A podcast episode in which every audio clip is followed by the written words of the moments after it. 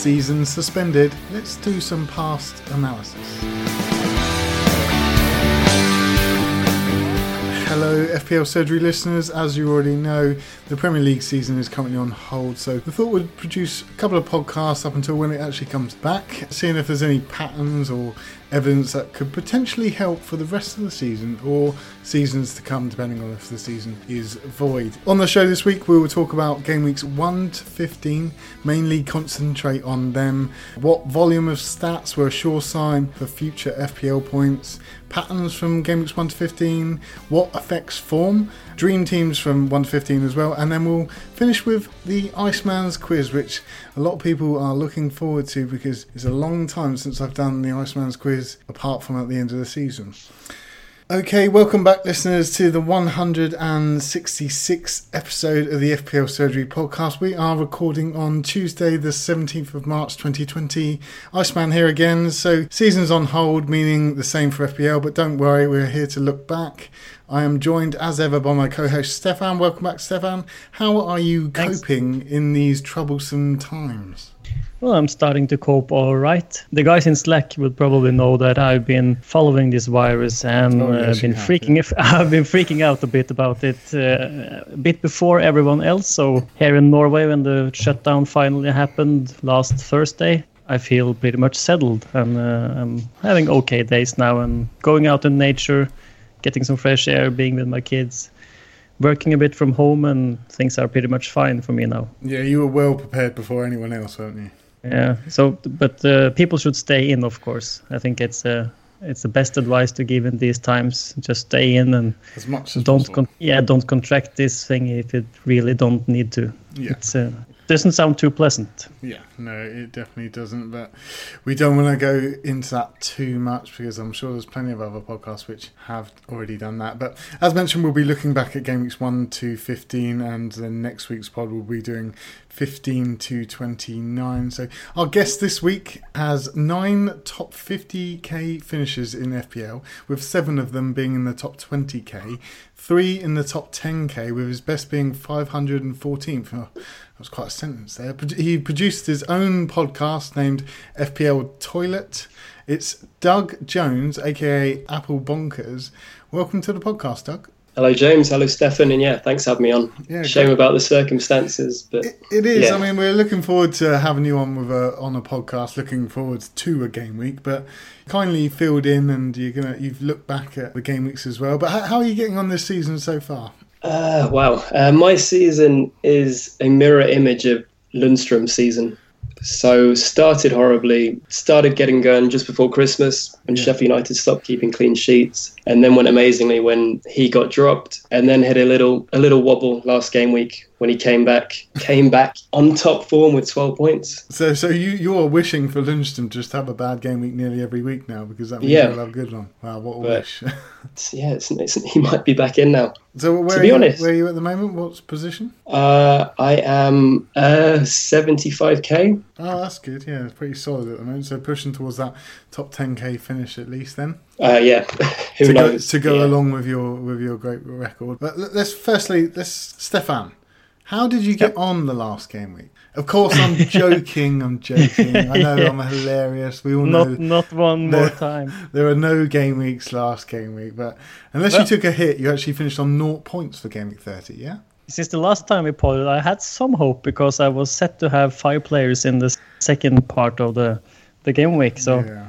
I wasn't completely uh, rock bottom, but at this point, I just I am rock bottom. I had this the made the big uh, red arrow of the season, and I wasted my wild card into a non-existing game week 30. So people are going to talk about it later, I think, maybe on some questions. But I think for my part, I can always blame this season on the coronavirus. So it will it will work It's, out. a, it's an for- for easy that go-to for me as well. yeah, my overall rank history will be terrible this season, but uh, Yeah. at least I have something to blame it on. Yeah, same with me. Same with me. Well, as you all know, listeners, is loads of speculation about what's going to happen with the Premier League and when it will actually be back. With the Euros being moved to 2021, a lot of thinking that the Premier League will be delayed further, but we don't know, so we're not going to go into depth into discussing it in any way. But what we do know is that the deadlines for FPL remain the same, so you will get given a transfer every week as you usually do. My advice to you listeners is to save up two transfers and then just use one to either remove Deadwood, either target players that you can have now until the rest of the season or players with the most fixtures. Anything that you guys think or can add to that for all the listeners about what to do with their transfers?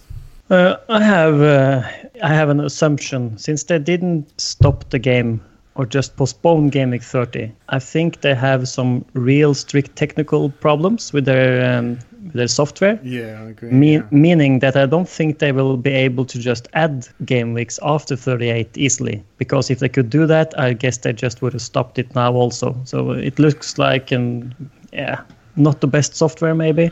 And if that's the case, I expect lots and lots of double game weeks. So for me, I would just do the opposite of what I did on my wildcard, and I would just transfer out players who has fewer games left Yeah.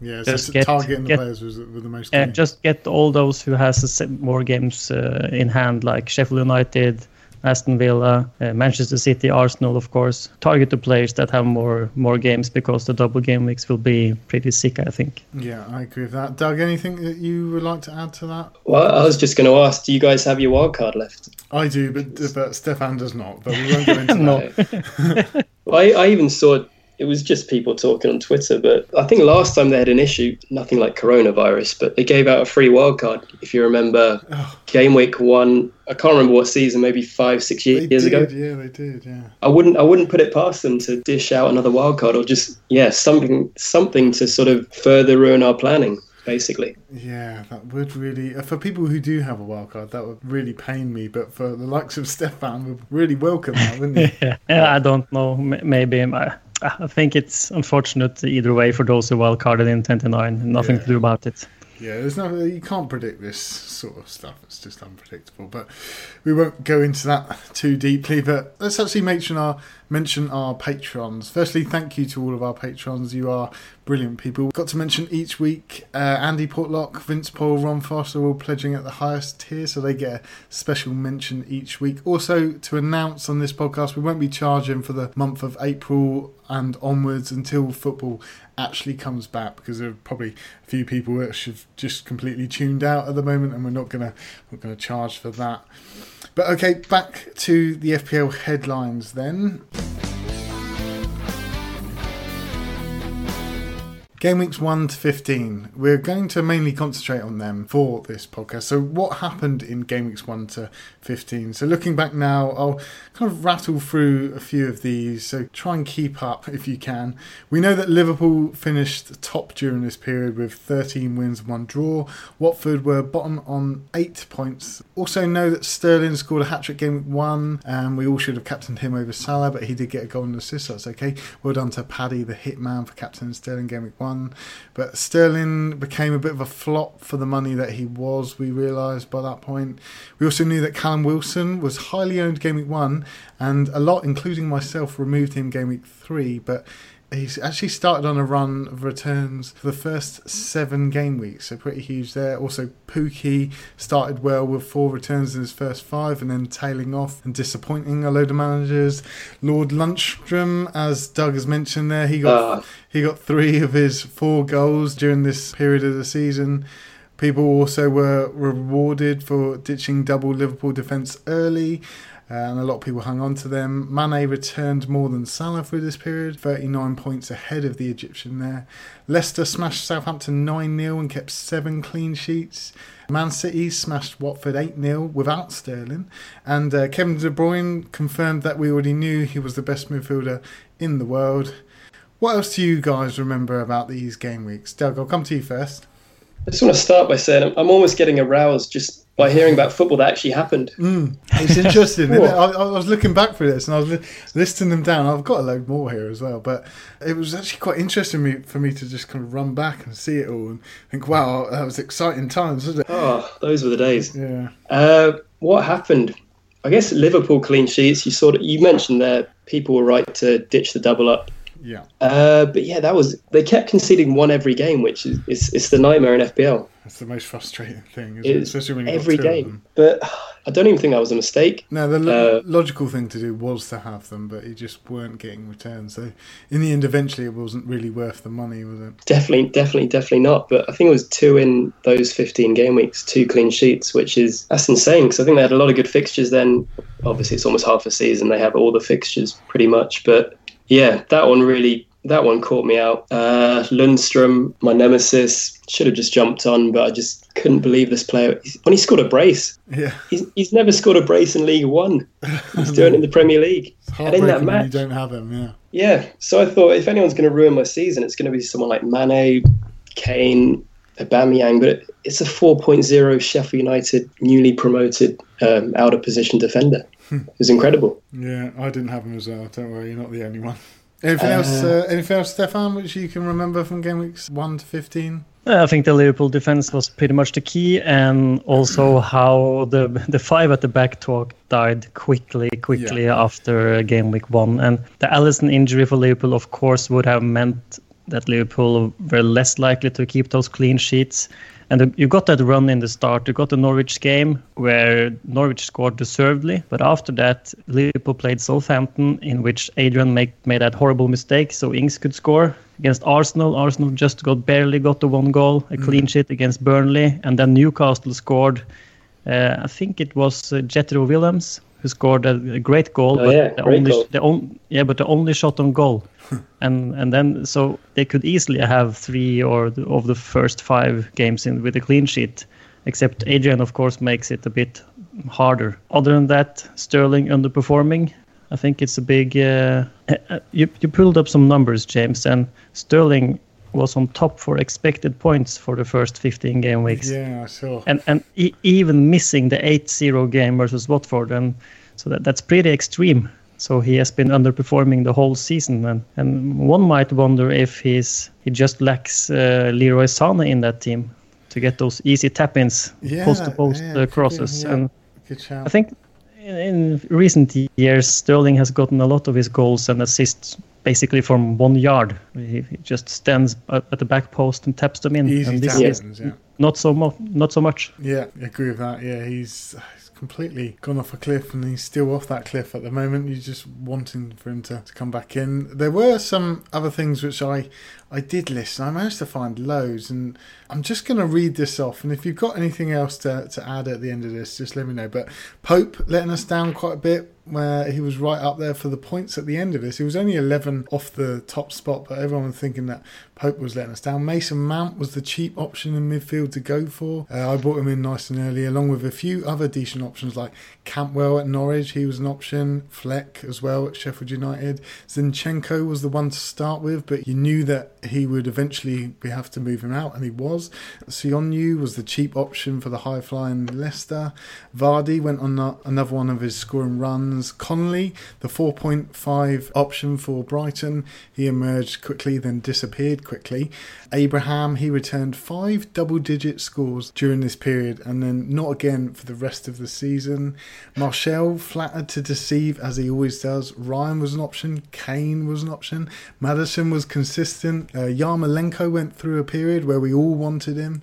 Traore actually announced himself on the scene with two goals against Man City. Alonso, he came back for six game weeks, scored and assisted two, and then he was injured again. Perez became the most streakiest player to have ever lived. Harry Wilson takes a hell of a free kick. Krul saved two penalties against Man United, but they still lost 3 1. Aubameyang was the most consistent player in the league until he came up against the wall of Sheffield United. I was actually at that game with Prince Abdullah bin Mossad as well. Everyone went nuts over David Martin, the West Ham goalkeeper, even though Oh, we yeah. knew that he would lose his place. Van Dijk has got three of his four goals on the season through this period. Alli started his purple patch under the influence of the manager Jose Mourinho, and Arsenal sacked Emery. All this happened in game weeks 1 to 15. And I know, obviously, I'm reading a list down there. I was just as I found all this, I was just. It brings you back to think, wow, all of this has happened in football. And so much can happen in football during a period that you soon forget it, don't you? And looking back, it's quite amazing what, what has happened. So Marco Silva just barely survived those first 15 game weeks, I think. The last game against Liverpool was game week 15.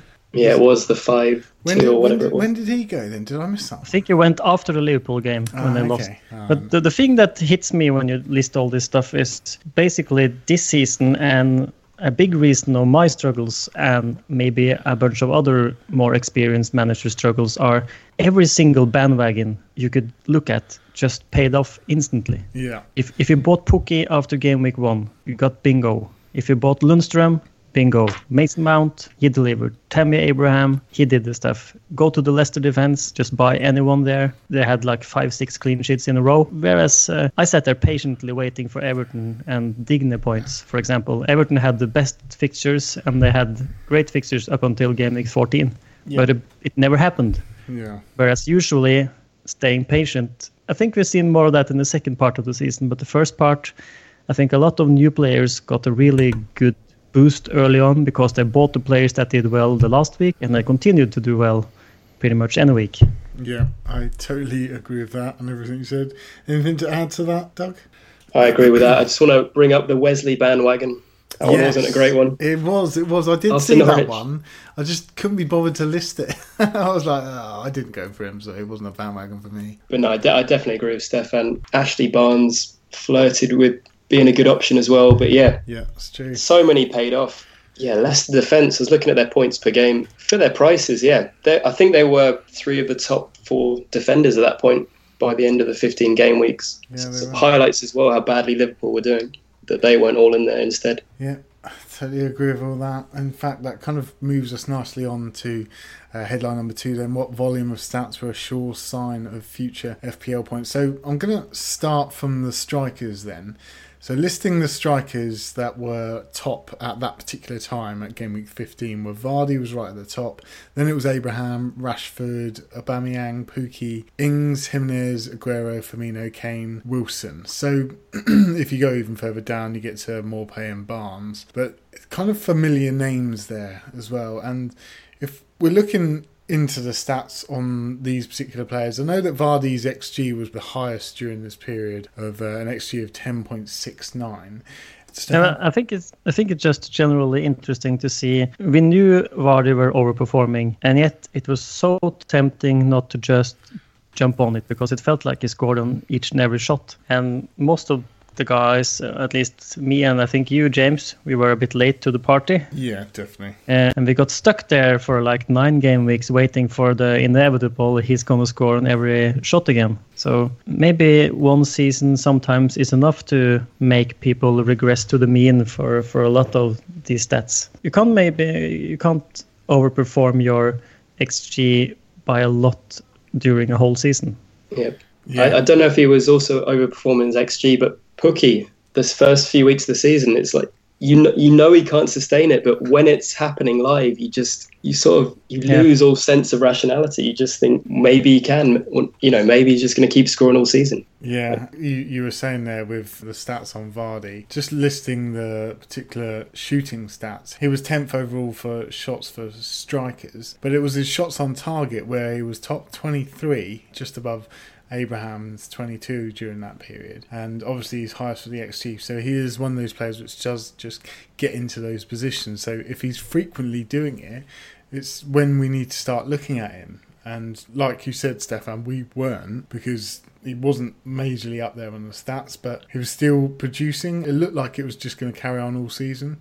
Yeah, and they have an, another outlier for for Sterling with his assists. He had one assist Yeah. on 5.41 expected assists. The, the thing about Vardy is a bit tough with him because uh, he takes the penalties and he seems to score every goal and he, it's a myth that he is a stat is a stats buster like like he is some sort of god that can outdo the stats in the long run i don't Yeah. think that's the case Uh, messi can outdo the stats we know that but the rest of the guys pretty much need to find themselves regressing to the mean some sometime but rashford was just behind vardy after the first 15 games and he was barely talked about before the the christmas period started and i know his numbers was a bit inflated by the um, penalties, of course. He, he scored nine goals, whereas Vardy scored 14, but they have 0.8 difference in expected goals. So it, it just shows how if you overperform a bit your expected stats or you underperform slightly,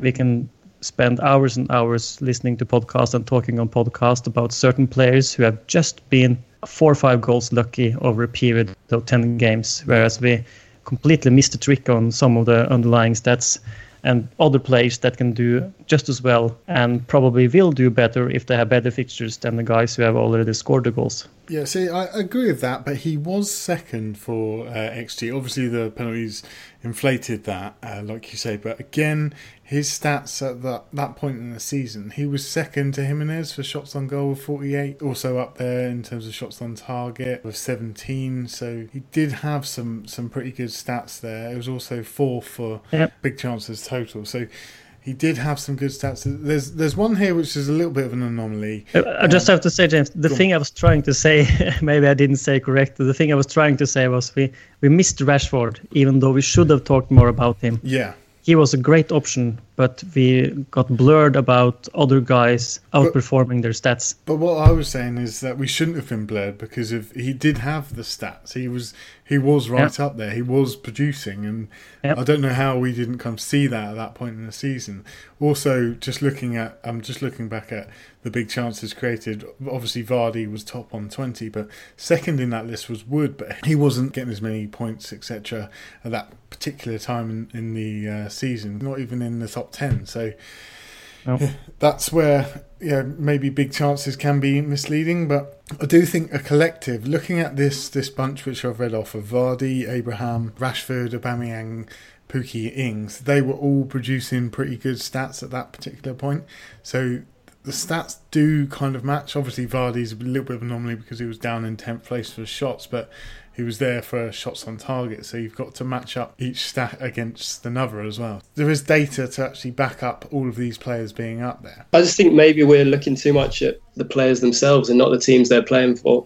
So Leicester and Chelsea at one point looked like you know they were going to somehow just hang with Man City for the whole season. So Abraham and Vardy were just profiting from that. Obviously, them those two players themselves played a big part, but the whole team just looked like they were going to outscore everyone at that time. Yeah, You know, they were going to. Kevin Keegan their way to They were just second place. an unbelievable run, and they were just, as I mentioned, they beat Southampton 9 0, and they just did look really, really good as a passing team. But yeah, um, let's. Well, I'm sort of sorry, I'm sort of being a hypocrite there, or contradicting myself because Rashford Rashford was sort of carrying Man United at one point during that time. You know, the team was looking a bit a bit iffy. The midfield wasn't really creating much for him, but he was just winning a penalty out of nothing or just you know making something happen. So yeah, I'm contradicting myself there.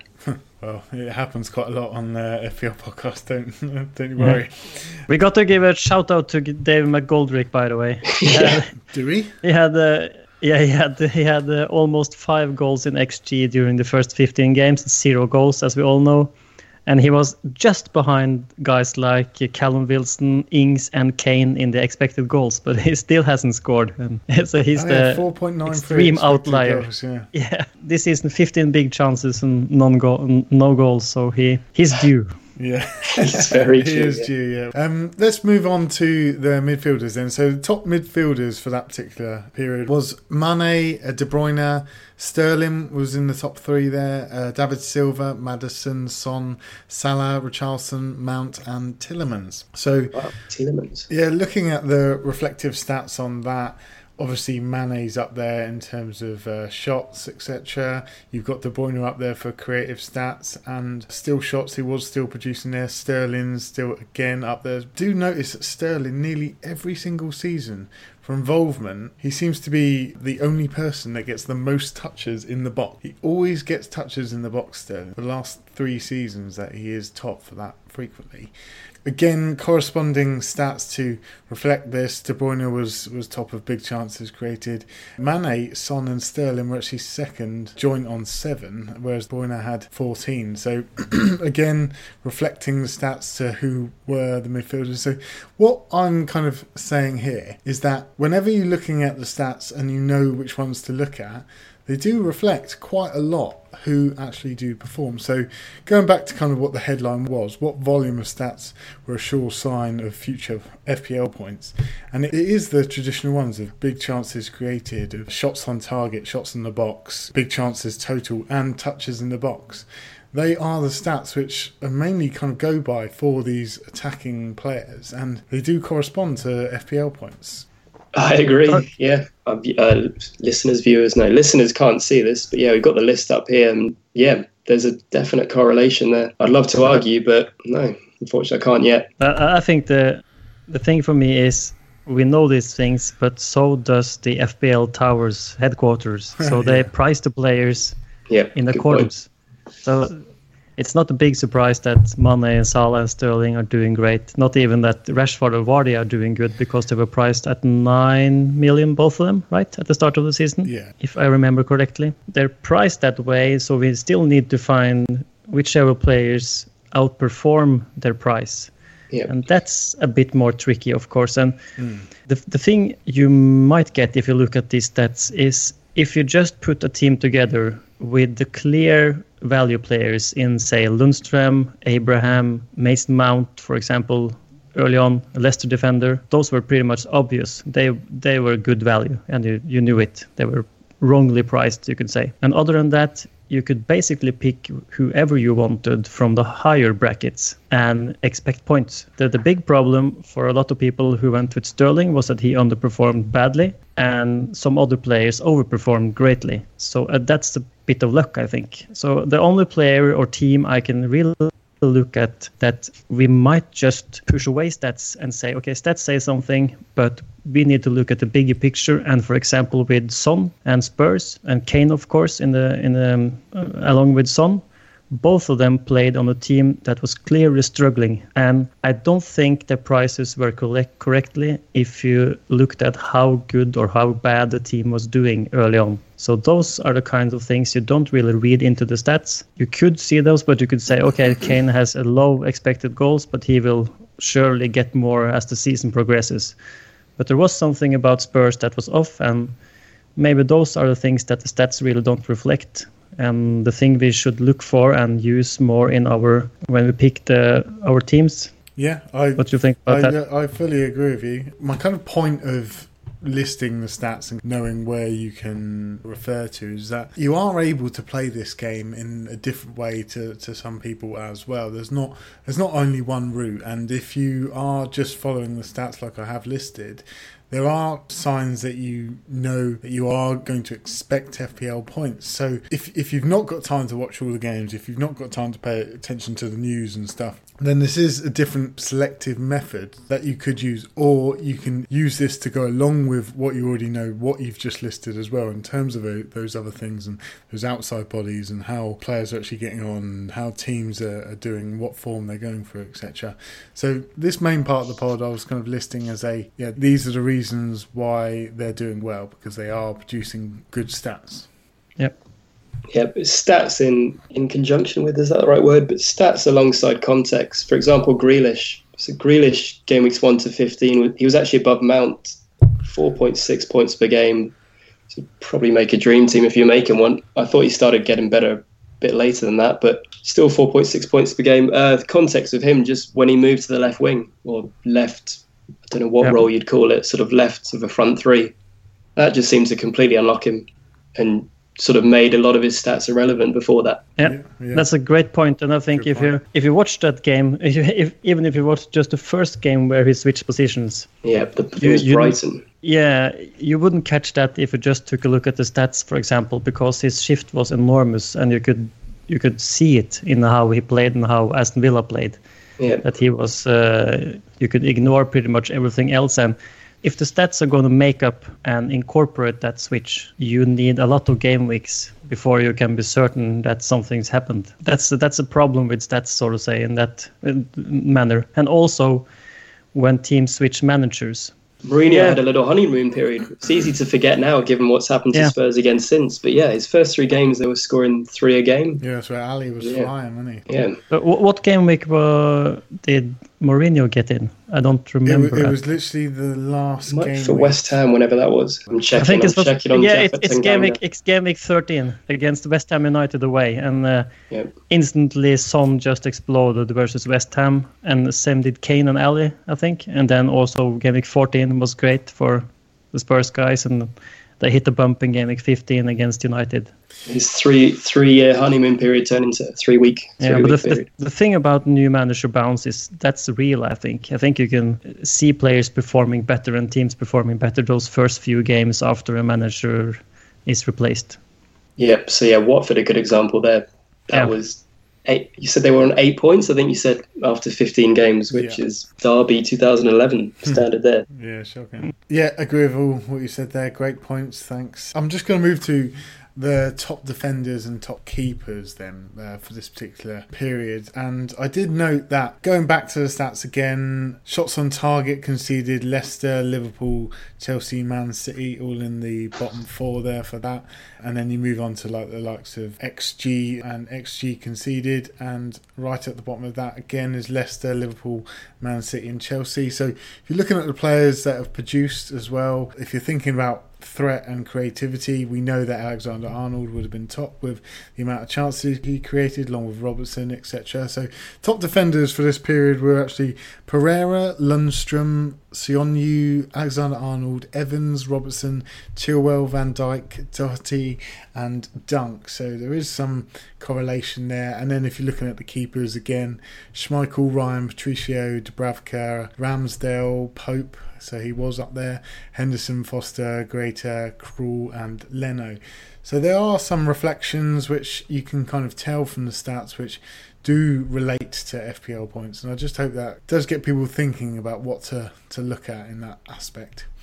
Okay, going to move on to headline number three then. So, patterns from game weeks 1 to 15. Looking at the patterns that you can create from maybe the likes of fixtures, teams with good fixtures. Now, I went through Stefan's planner and checked for teams with four or more red fixtures.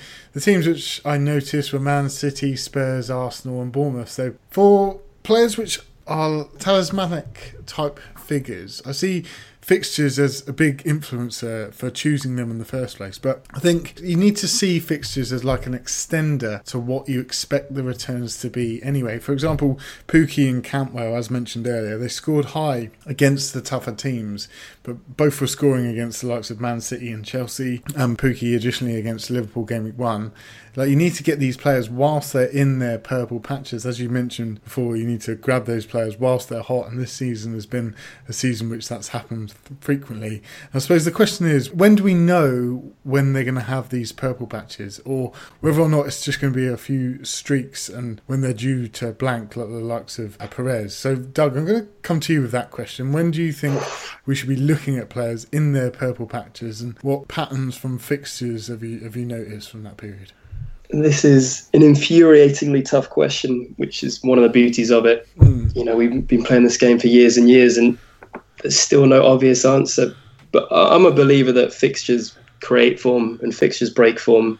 So yeah, I'd say fixtures, but just a, te- a, te- a team that's gelling. I talked about Leicester earlier. You know, you could tell sort of a few games into that good winning run that just everything was clicking. No European distractions. Players were fresh. You know, they could outpass teams, they could outrun teams. So yeah, you just they had a good run of fixtures as well. I think at that point. I think yeah, when Vardy just went on just the most insane run yeah, they had, they had, a few tough ones. I think four difficult fixtures. They had Chelsea, Man United, Tottenham, and Liverpool and Arsenal during that period. But Arsenal wasn't really a tough pitch, fixture back then. Probably still isn't.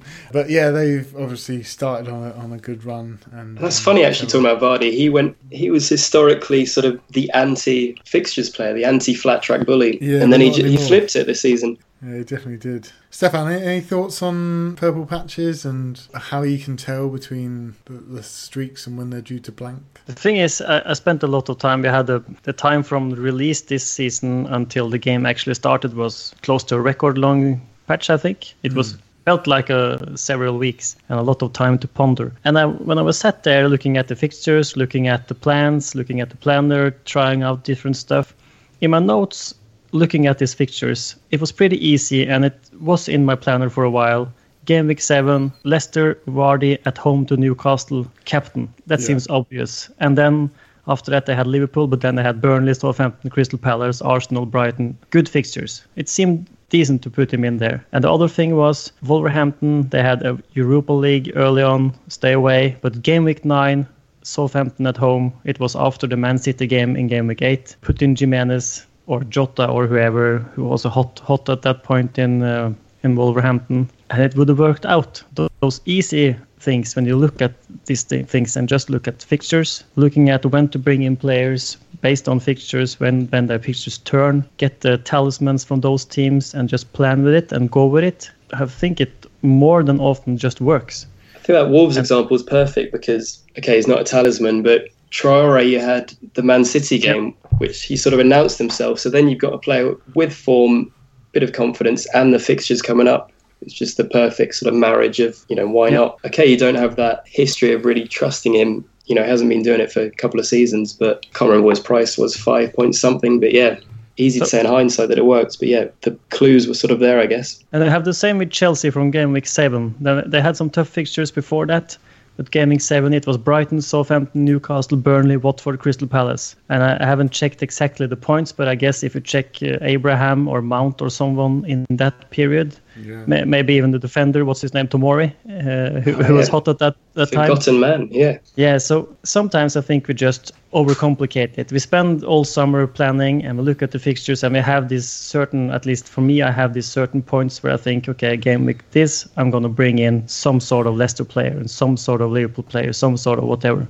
But then the season starts, you Things get burned change. by a couple of players. Yeah. Like, for my example again, I went with Jota as my 6.5 million forward because I felt like, ah, Jota, I liked him in the spring season, but the fixtures were tough.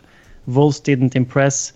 Jota looked tired. And I sort of kept that in my mind for too long. I was, I was resentful for picking Jota and going with Wolves. So when, when they won against Manchester City and they had these great fixtures afterward, I was just like blind to actually admitting that Wolves were now the team to go for because I was burned and I thought, oh, all this stuff happened, these noisy things. But scratch all that and go back to my pre-season plans, get in the players that you should get in in that game week, things would have been fine. So I think it's um, next season. I think I'm gonna take note of some of my preseason plans and ask myself during the season. Okay, this is what I thought when to get these certain type of players, and why don't I do this now? What's the good reason for jumping on other plans? Yeah, so sticking to your original plan. It's a good piece of advice there because I do see it myself as well when you go through the season that you've you've planned something out and you know someone's got good fixtures or you know that they're going to be hitting good fixtures eventually and you're thinking right I'll bring them in then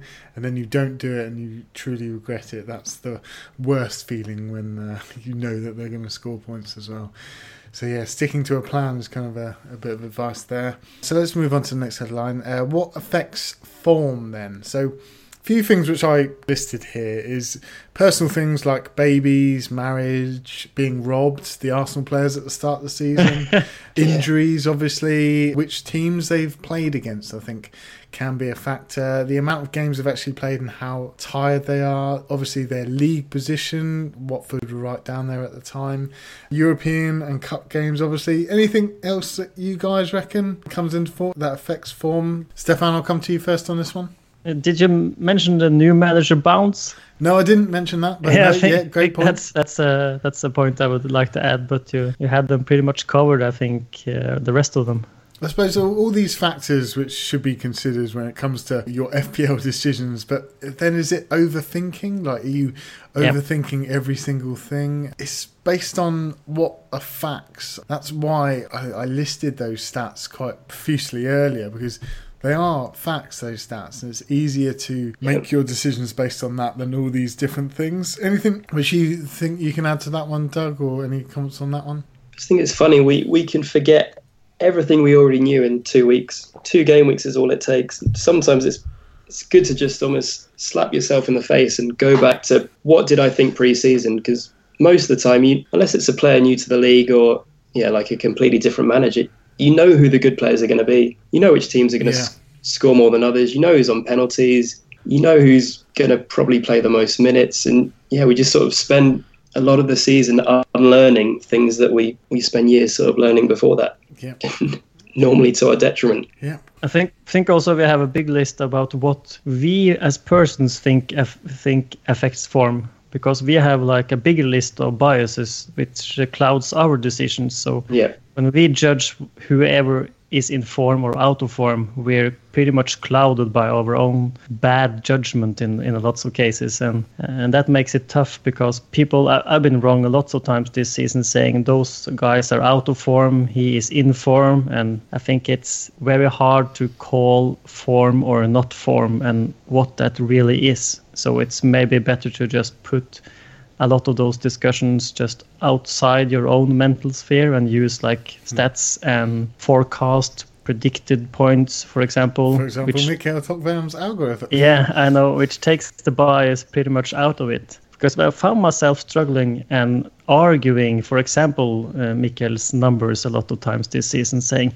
why the hell does he keep Martial on top for midfielders?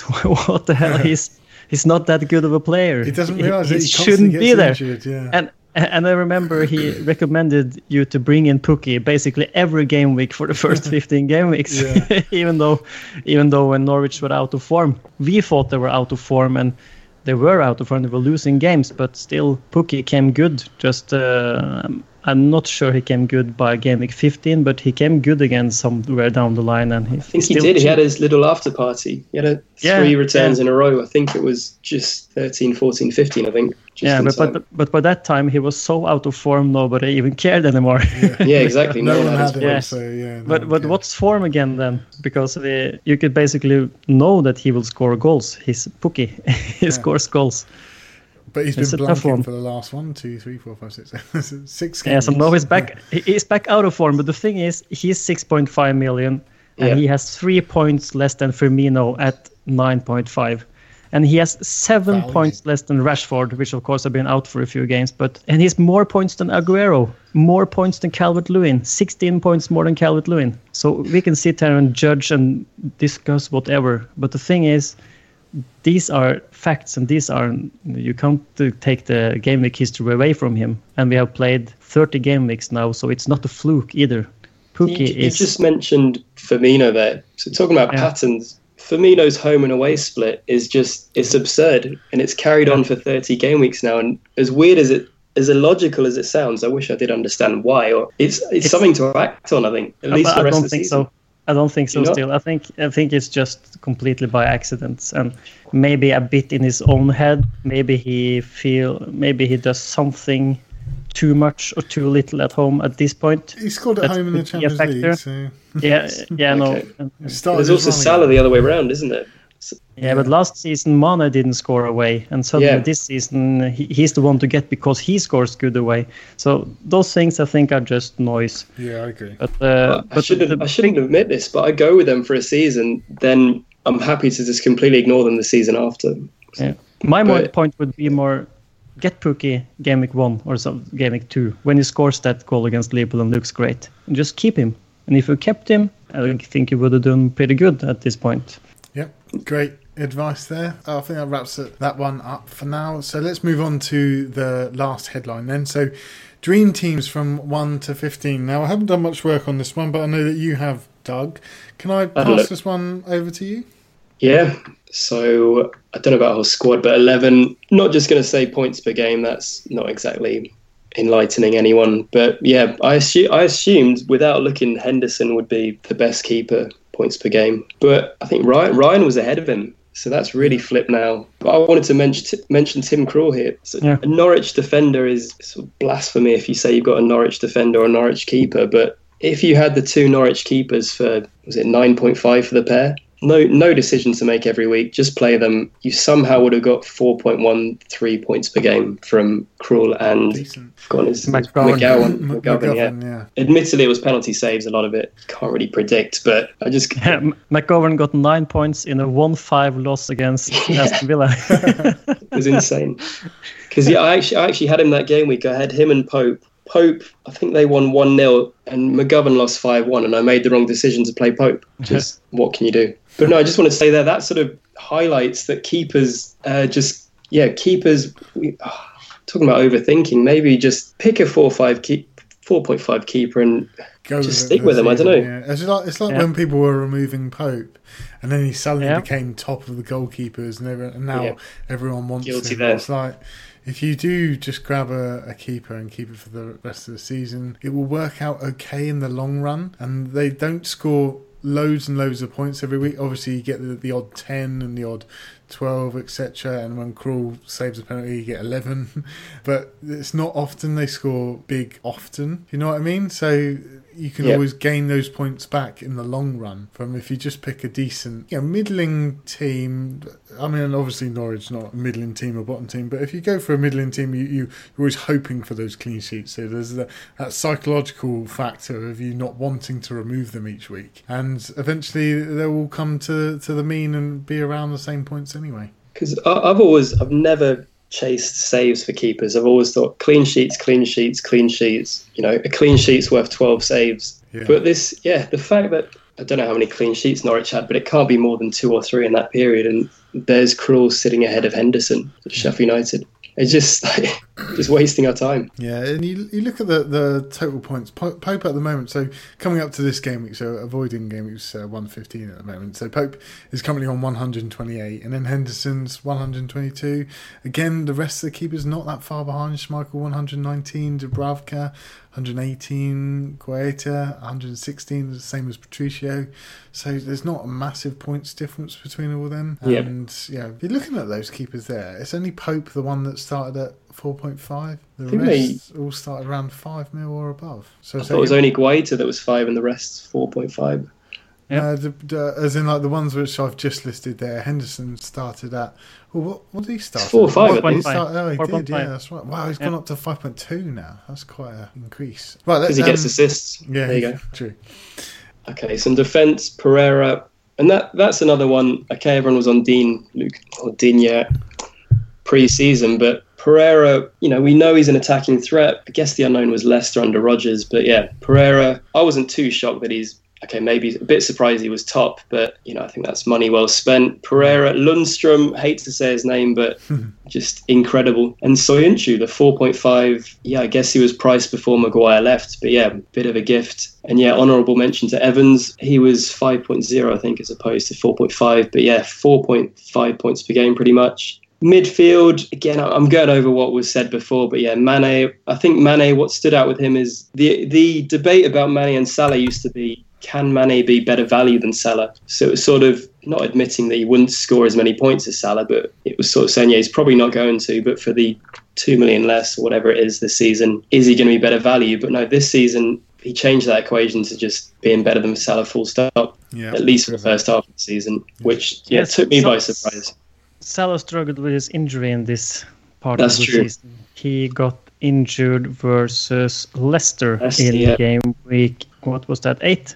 Game week Yeah, eight. I tried to play Even- through it, which Yeah, made it ever since that he struggled. So I think that maybe skews the numbers a bit towards Mane. But the, the thing about Mane for me, and I, I was one of those guys who thought, okay, Mane, he's better value than Salah. I'm switching on my game week three wildcard.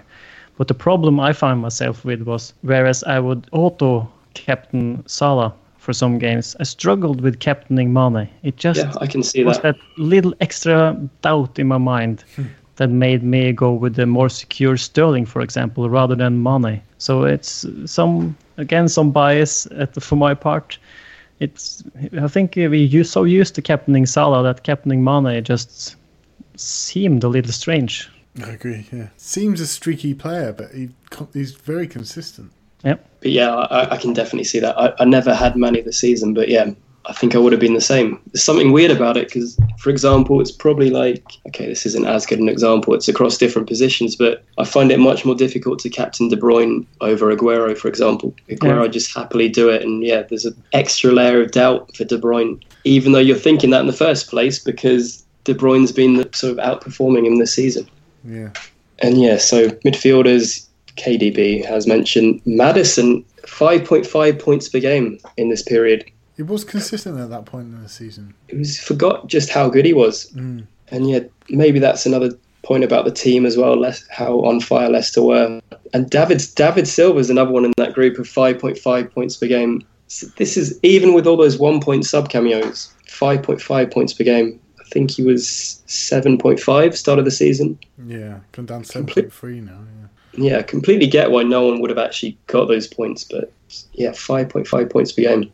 And yeah, Todd Cantwell almost at four points per game. Just the 4.5 player that we needed came about just at the right time. Completely unknown player going into the season. Like, I barely even heard his name. And yeah, the few people that so you watched that Liverpool game, game week one, looking for your Liverpool players to do stuff. A few people actually picked out Cantwell and had him for that Newcastle game in game week two Yeah. Amazing, yeah. amazing pick.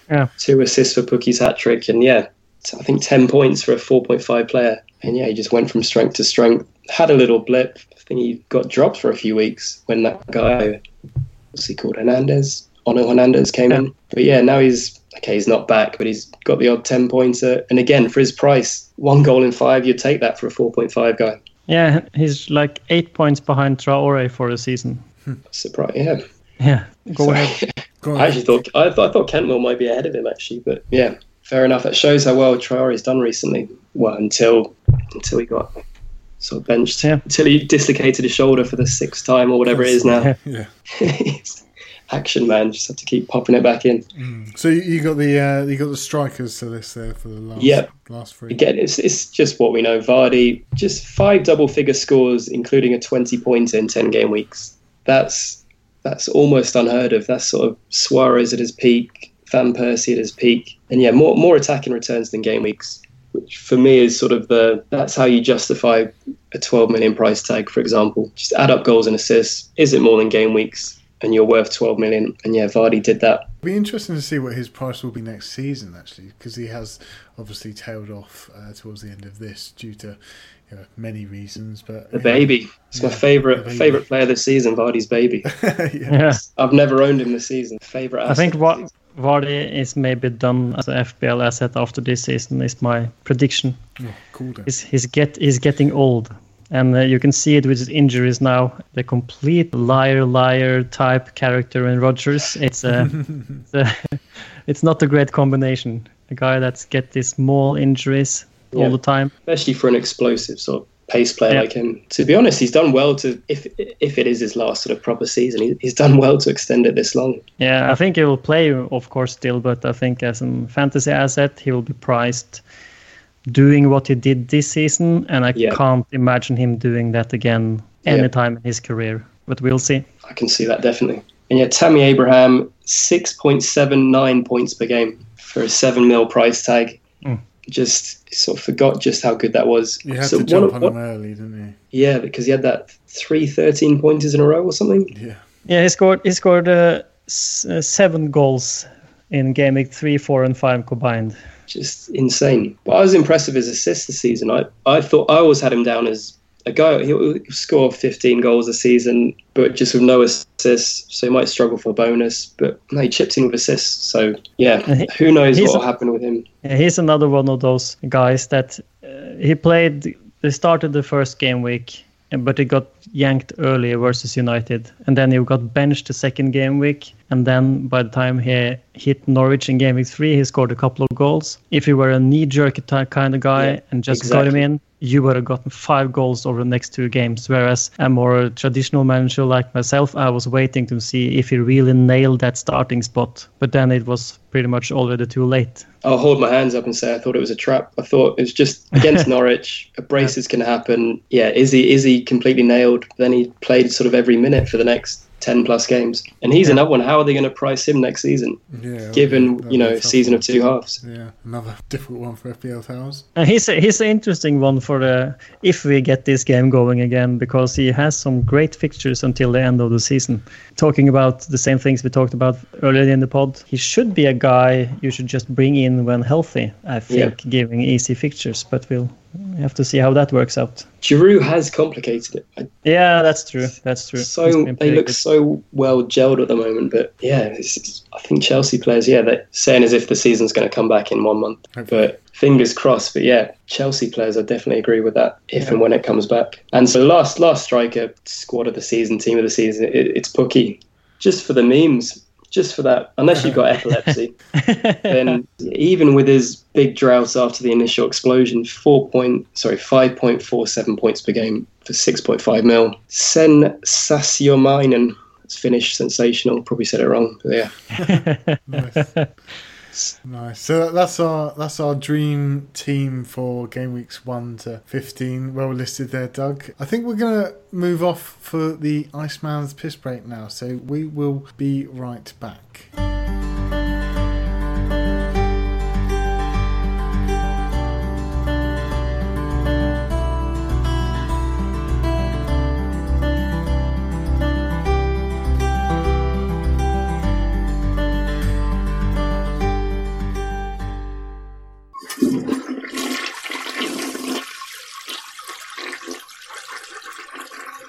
And welcome back from the Iceman's Piss Break. Uh, we have got quite a long pod now. and we did have a few questions, so apologies for any questions we actually don't get to. But we're just going to go through, I think, three now, and then we're going to move on to the Iceman's quiz.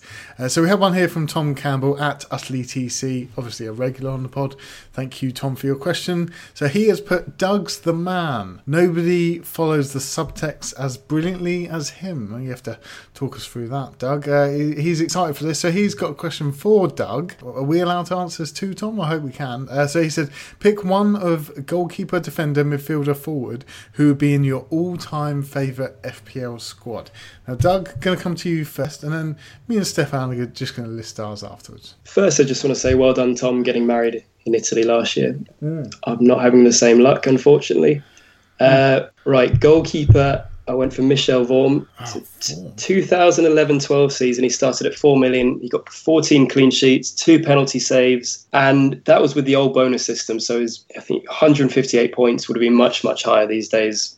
You know, back back then a keeper could keep a clean sheet, save a penalty, Great find the cure for coronavirus at halftime and still only get one bonus. someone like Richard Dunn made 12 clearances or something pointless. Okay, defense. TAA is an obvious answer. Baines, I know a lot of people have soft Ah, spots for him. Maybe Ivanovic too. But I went for Gareth Bale when he was a defender, Good shout. just because he, he broke down that barrier of you can't captain a defender. He broke that. He opened up a new world of a new world. Yeah, it's probably old people listening to this now thinking, what about Steve, what about Steve Watson, twenty years ago or whatever. Bruce United. He was a goal scorer. Midfield, I went for Clint Dempsey. Just, I guess it's personal to everyone, but whenever I needed him to do something, he was cheap and he did it. Simple as that. And just, yeah, massive spot, soft spot for Clint Dempsey. He once actually hit over 200 points Yeah. and he still was only 8.5. At, at Tottenham and at uh, Fulham. Yeah, can't remember his time at Tottenham as well, but yeah, at Fulham, just what a player. Uh, up front, Robin van Persie, he's nothing. Oh, I've taken him. yeah, nothing creative. Just, I think it's the perfect marriage of. So he was my favourite player in real life at the time. Real life, as if FPL is make believe. but yeah, it was just favourite player in FPL. Favourite player watching penalties, free kicks, corners, assists, goals. Just yeah, He was perfect. au- auto captain, wasn't he? yeah, Oh, good. and it's nice. So I, I always hated owning Suarez, for example, but you had to. But when it's someone you absolutely love as well, and you can have him in your team and just captain him, just an absolute pleasure. Yeah. So yeah, thank you, Robin. Agree with that. Go on then, Stefan. Give us yours. Well, the goalkeeper is. Uh, first of all, I feel young listening to this. Mi- Michel Vorm, and Bale as a defender. I think I don't think I ever remember. When was that Bale as a defender? 2010, 2011. Yeah, yeah, okay. I, I didn't even play then, so I'm excused. I have no clue about this old name, so I'm gonna go with more recent names. Um, it's the goalkeeper is tough, but I remember I don't think I actually captained him, but I figured. I remember I hated those who captained De Gea when he got a double game week and he got clean sheet against Burnley or something, and then went to the Etihad and made like one million saves and held a clean sheet there as well, and had some epic double game week. So I'll go with De Gea, and Alonso is my favorite defender. I just love watching him play, and still, and I, I was very tempted to bring him back on my wild card just now. He's just a great player to have, and he can score from pretty much anywhere. Yaya Toure as my midfielder. He he seemed to always score, even though he. I don't remember how many goals he scored that season. Was it 20 or something? I think he got to 20, yeah. Yeah. Got to. Some insane number for a man that's he didn't look like a goal scorer really, but he scored the goals. And and the striker was same reason as for you with Van Persie, but for me, especially given my struggles with captaincy this year, just captaining Suarez each and every game week was a delight, and I wish I could have someone like that this season also to take the pain away. Some great shouts there as well. Yeah, it's enjoyable to hear wh- who you're thinking of of uh, all the your all-time favourites. So I, I had some similar to you, Doug. Uh, mine was uh, Van Persie up top, just because I'm an Arsenal fan and he was my auto captain. Him and Cesc, those were the days. Yeah, they were brilliant. I did have Ronaldo in midfield, and I just thought that's too easier option. And I thought Mahrez that season with Leicester was just the best option at the price he was, and just he was returning constantly. And then, yeah, as you mentioned, I had Baines at the back because penalties, defender on penalties, like Richie is this season, is a great option. And keeper, I really kind of struggled here. I wasn't anyone I was truly happy with. And then I went back to the days of Tim Howard, and I just remember. When he scored, yeah. Yeah, when he scored, and I just thought I, I think I had him at that particular point, so he it would be him for me. So I hope that wraps up your question nicely there, Good Tom. shout. The American audience will be loving that. Yeah. Dempsey and Howard. Yeah, there is. yeah, that's true. Right, so we're going to answer two more questions now, both from Mark at mbison22. So he's saying, according to Doug, who has been the three best players for bonus points so far this season and why? So, Doug, you can answer this one. Uh, Matt Ryan, just because he's found a loophole in the system. So if he get he keeps getting to 30 passes at more than 70 percent accuracy, which gets you BPS. Yeah, but it's just You know- something, something Stefan shouted a while back and brought him in, and he's just not been delivering for him since. Well, But this this previous game week actually it, it got him the one bonus. yeah, true. Guess guess which uh, keeper I sold on my wild card Mm, after okay. waiting six seven weeks for that clean sheet. It was Ryan I sold, so I had him for all his blanks. I mean, you were right to sell him. He was Yeah, yeah, yeah. depressing to own. So yeah, I've had him all that time. Uh, Aubameyang, I'd say, is one of the best players for bonus, just because it's more than what he highlights the theme. Just goal scorers in dodgy defenses, and that's a question, I guess, for next season. Are they now a fixed defence under Arteta, which would be quite a dent in Aubameyang's appeal? Yeah. He's, he's sort of a player I think people are reluctant to own in a weird way, so that could be a good excuse not to own him if he stops just getting three bonus every time he gets a goal. See other players goals in dodgy defences. Pukki's a great one. He, he's yet to to score a goal this season and not get bonus with it, for example. Uh, third player I got is a bit more under the radar. Is it João Moutinho? Moutinho at Wolves.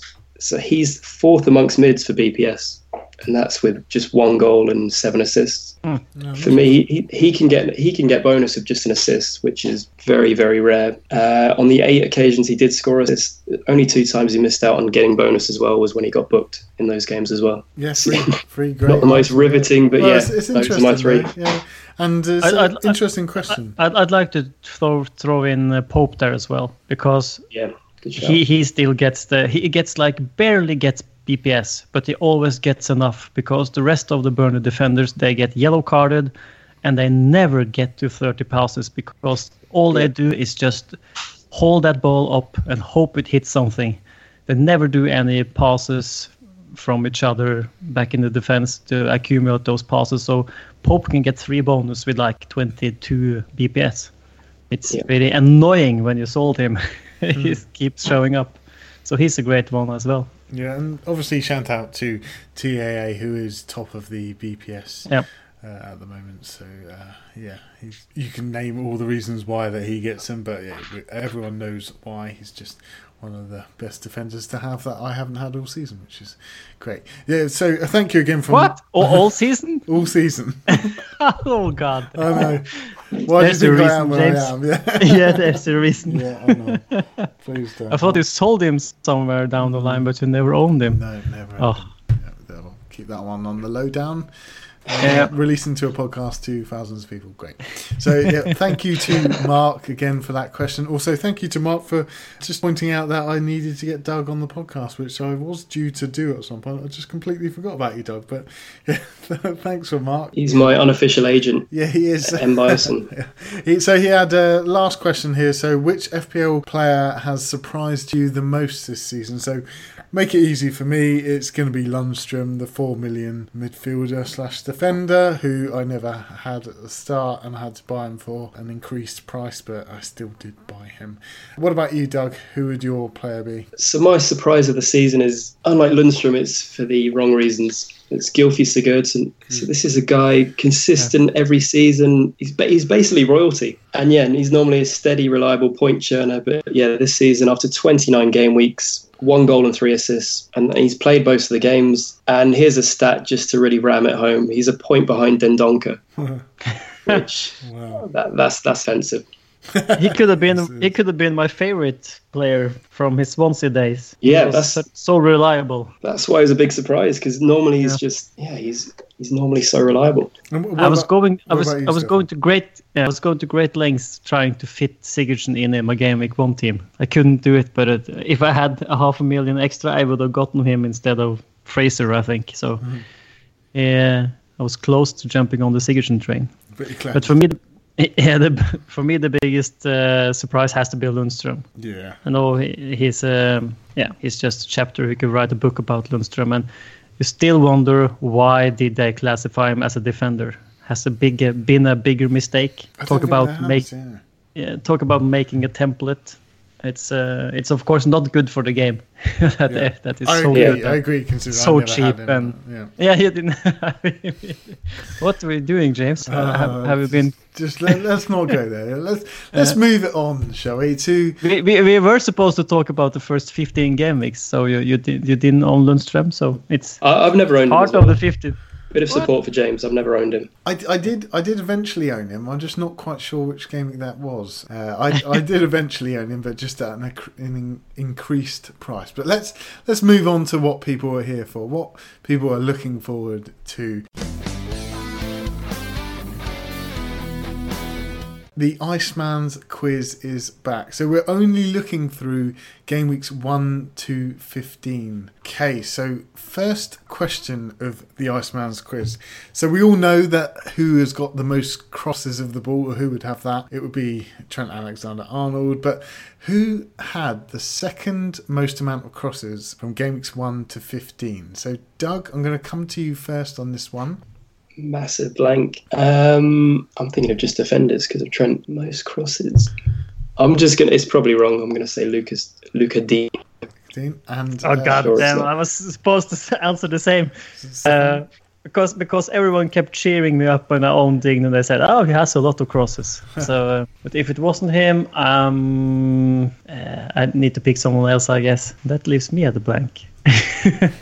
I was all set. Uh, Chilwell, I'll go for Chilwell.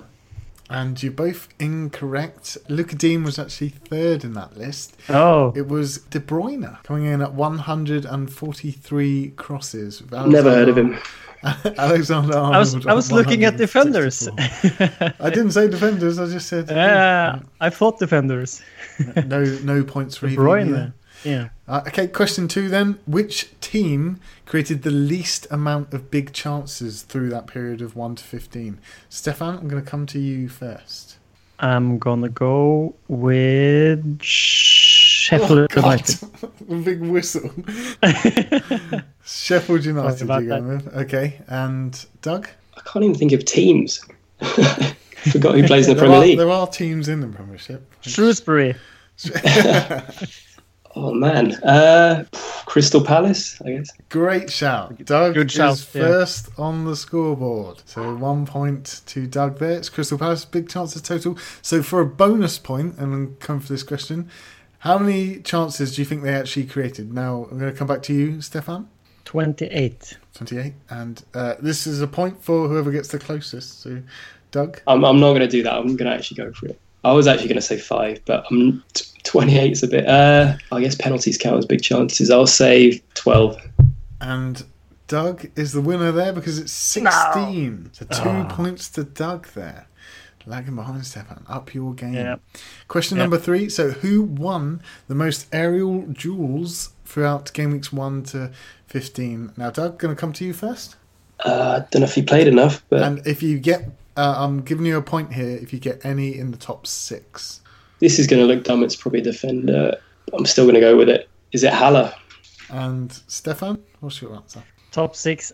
You've got to imagine Van Dijk being in top six, even though he plays for Liverpool. Yeah. Okay, I'm, I'm going Van Dijk. I was I was rather lenient there because Doug actually got it nailed on with Haller right at the top there on 88. And Van Dijk is second on 82. But I'm going to give you a point each. People may qualm about that one. and- That's a great shout to say. yeah, it's a I great thought it was a Yeah. yeah. I thought it was going to be five defenders, top five. Yeah. You were going to reveal. The, the, the other ones happy were. Joelinton, Tarkowski, Mee, O'Connell, and Maguire are up there. All up there. Question number four then. Which team had highest shot accuracy? Stefan, Meaning a shot, meaning a shot that goes in goal that goes on or- target. on target. Yeah. So Stefan, coming to you Um, first. I'm gonna go. And I'm going to with- give you a, I'm going to give you a point here if you get any in the top three. which team? Yeah. I'm gonna go Burnley. And Doug. I mean, this could be any. This could be Liverpool or Watford in twentieth. Like, uh, Yeah, you're right. uh, I was going to say a team. Um, let's say who doesn't have greedy players. I'm actually going to say Crystal Palace again. Just Okay, you're both incorrect on that. They're not even in the top six. So the order actually goes West Ham was top. Then it was Aston Villa. Then Liverpool, United, Chelsea, Arsenal, Leicester. So interesting on that one. No points. So it's still 3 1 to Doug. Question number five Who had the most yellow cards in this period? And there are two. Are- so I'll give you. A, Players? yeah, players. There are two. So I'll give you a point for each. Uh, Doug, Yep. going to come to you first? oh, I swear there's someone who got the ten. Don't say Um, my please this time. Le, the guy, what's his name at Bournemouth? Jefferson. No. Le- is that yours? Okay, I'll try to figure out this other one. Oh, yeah, you can list two, Doug. I was going to say him or Lewis Dunk, but yeah, I don't think he got to ten Dunk. Okay, and uh, Stefan? Well, I was all set for Lerma, but other than that, who is there? Might there be? No, I'm just looking at player names because I, I, I can't remember all these names. Where's Lee Cattermole when you need him? I'll go. Ah, it's Dale Stephens. I'll go with Dale Stephens. Uh, incorrect for Stephens, but you're both correct. Lerma for, is you're both correct for Yeah. Lerma Yeah. and Milivojevic. Milivojevic. Milivojevic. That's a good practice for his name. Millie from Crystal Palace, both on seven. Uh, a point Yeah. each there, so 4 2 now. Those. I'm basically winning because you let me go first on the right questions. Question, question six then. Which team had the most attempts from set plays? Now, Stefan, going to come to you first. Liverpool. And Doug? what, what what does that mean? Attempts from set play, so Could mean headers at the end of it, Could or mean a shot- header at the end. I don't know. I'm just going from Opta, so it could mean a header at the end of so it. It shots could be on goal shot. from a set play or Mm. resulting from a set play. Yeah. Jesus, which team with the most attempts from set plays? Um, he's got a load of giants. Everton. Oh, Doug is really good at this game. Another point for Doug. Yeah, Everton on 77, Man City clo- uh, close behind on 73, then Bournemouth, Liverpool, Burnley, Arsenal, Southampton, Chelsea. So five two in the scoring at the Oh. moment. Stefan, you really need to. Good thing they are letting the guests just shine. Yeah, sure. Yeah, yeah, sure. yeah. Question seven: Which player had the most bad touches other than Flapjack's fellatio from game weeks one to fifteen? So, Doug, Most bad touches. Now, don't ask me what that is. Don't ask me. What does that mean? Because we're, we're getting back to the tricks. You remember the tricks Yeah. from last season? Last season, That's yeah, the most tricks. tricks. yeah, that was a funny one as well. Yeah. So, uh, Doug, uh, bad touches. I don't know what that means. I'm just going to say Wesley, Wesley. Aston Villa. Okay, and uh, Stefan. I'm, I'm going to help you. I'm Uh, going to help you, Stefan, because uh, I really want you to get a point. Who is the worst player in the Premier League at the moment? okay, how's that? That's supposed to help me. Right, we'll help you. Yeah. You mean you mean I'm gonna just look at my team and find the, the player? no, no, no. He's not, he's, he, team. he will never be in your team. The worst player in the Or Premier she. Could be a she. Or you she, know. yeah. Don't help him. Yeah. Don't help him too much. League. He can be the Te- player in the Premier cheating now, Doug. Apologies, but yeah, he's lagging behind. I want to make it more interesting. But the, the thing is, it doesn't help me at all because you have like 300 players and picking the worst of them is just Ah, just. he- a- he's the worst a player stupid by question. far. By far. Um, I'm stuck now. Worst player. You're gonna need to cut this out because I'm, I'm, I'm gonna spend like 30 seconds thinking Okay, about hold on, Okay, I'm gonna go with Wilfried Saha. Ah, Zaha. Close, but no cigar. I'm going to going to pass this over to Doug again. See if you can get it. No point though. Worst. Oh, Jesse Lingard. Lingard. He's a former Yeah, he's England the worst player. That is a good shout for worst player. But the worst player who consistently plays, in my opinion, is Joelinton. Jesus Christ. Actually, yeah, that's a good. not score a goal. But Zaha's actually second. And then Mane Oh. on he's in third. Yeah, that was close then. Yeah. I'll take it. I'll take it as it was close. I'm not giving you a point. So No, no, that's okay. Question number eight. Which team had the most fouls during this period? I can't remember who I came to last, so Doug, I'm going to come to you. no, it's my time. Oh, it's you. Give oh, it to Andy more thinking Stefan, go on, go on, Stefan. I- I'm gonna go Burnley. I talked about all the yellow, yellow cards, so Burnley is my shout. okay, and Doug? Uh, I'm going to say Man City tactical fouls from Pep. Oh, no, they're not even. Burnley and Man City not even in the top six in that period. Everton, ah. Everton top on 180. Wolves, then Crystal Palace, Watford, Sheffield United, Southampton, Brighton, Man United. 179 from Fabian Delph. Of those 180. Yeah, yeah, good with that. Right, so we've now got to the last question, Stefan, and we've discovered that you're losing five two, so you can't win. But we'll ask it anyway. Question question number nine is who had the most saves during this period? So Doug, who do you reckon's had the most saves during the period? So 5 2 is not unassailable if coronavirus hits the quiz as well. Um, who had the most saves? I guess, yeah, Tim Krul. I'm just going to say him. And uh, Stefan? Matt Ryan for me then. So close, Stefan, but no cigar. Leno was actually top on 66 Jeez. sa- So, saves. so and close. Ryan, Ryan was second on Unai Emery. All over. Yeah. You enjoy that, guys? So, Doug, you win. Well done, Doug. Yeah, Yep, thanks for that. well done. You win nothing. Got some so- real nice. Bad touches. Um, I, I love that phrase. I wonder if I really watch like four or five games a week, you know, or if that's just a myth or something. Uh, yeah, you're ter- terrible. Were you I good need at the quiz put- last year as well? What happened there? no, no, no. I failed miserably there, there as well. Just So not very good at quizzes. That shocks me. I get an, another chance next week, right? Yeah, you do. That's correct. Yep. Depending on who we have on, actually. So, right. So, If it's just me and you, I will win the quiz. I think, oh, thanks. since you make it. right, so we're going to move on to a word from our patrons. So we've got Mad Hatter and his Alexa's afterthoughts. You've got a little story on that one, actually, haven't you, um, Doug? just gonna, I was just going to say I accidentally played out loud in a pharmacy in front of the woman behind the till. You, you accidentally played out the the foul mouth Alexa. Yeah, so I, was, I took a, I took a phone call with earphones on, so quickly took off the earphones to take the call. Then as soon as the call finished, the podcast continued at almost full volume Brilliant. at the worst the worst possible point. That is just brilliant. I'm sure Mad Hatter would love that that has actually happened to you. And I hope it happens to other people as well. And if it has, please let us know. Let us know on Twitter at FPL Surgery. That will be funny to retweet. Okay, we're going to hear from Alexa's afterthoughts then, so I'm going to play him now. Alexa, how are you dealing with things right now? I'm okay, Mad Hatter. Fortunately, I'm able to work from home. Unfortunately, it's still your shite infested home. this week has seen Well, sod all. Football's been suspended. Every country has gone into hibernation. Apart from the UK, I mean, it's impossible for us. How would we be able to grab a vegan steak bake from Greggs, partake in a spot of road rage, then head off to the pub to drink, until our ears bleed? Luckily, we can heed the advice from the ass clenching, cringe inducing Pogba. Let's all dab Corona away. Countries are closing their borders. The USA have added the UK to their travel ban, which will please one man, Prince Andrew. On a more serious note, these are testing times, and I hope you all stay safe. Up the pod. Boom, up the pod. I asked him why, why you what happened to being Scooby Doo. He just said, "Don't know, no reason."